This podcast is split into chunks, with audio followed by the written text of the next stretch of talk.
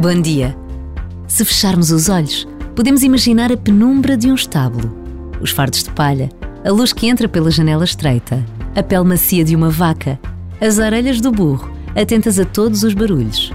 Quase escutamos as vozes dos pastores que sobem pelos caminhos com os seus cajados que vão batendo nas pedras. Na escuridão da noite, uma trouxinha de roupa agita-se. Maria abre os olhos e inclina-se. Será que conseguimos ouvir quem bate na madeira da porta?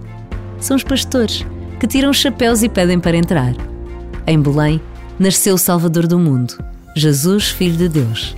Neste domingo, véspera do dia de Natal, podemos agradecer a São Francisco de Assis a construção do primeiro presépio que nos ajuda a reviver tão grande mistério.